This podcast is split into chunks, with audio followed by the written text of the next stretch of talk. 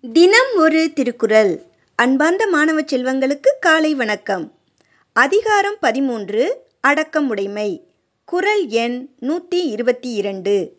காக்க பொருளா அடக்கத்தை ஆக்கம் அதனினும் ஊங்கில்லை உயிர்க்கு. விளக்கம் அடக்கத்தை ஒரு குறிக்கோளாக போற்ற வேண்டும். உயிர்க்கு அதனினும் முன்னேற்றம் இல்லை. அடக்கம் என்ற குணத்தை அரிய பொருளாக கொண்டு காப்பாற்ற வேண்டும். ஏனென்றால் அந்த அடக்கத்தை விட சிறந்த செல்வம் உயிர்க்கு வேறு இல்லை என்று கூறுகிறார் திருவள்ளுவர். மீண்டும் குரல்.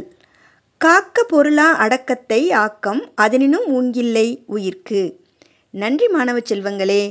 வாழ்க வளமுடன் வாழ்க வையகம். மகிழ்ச்சியாய் இருங்கள்.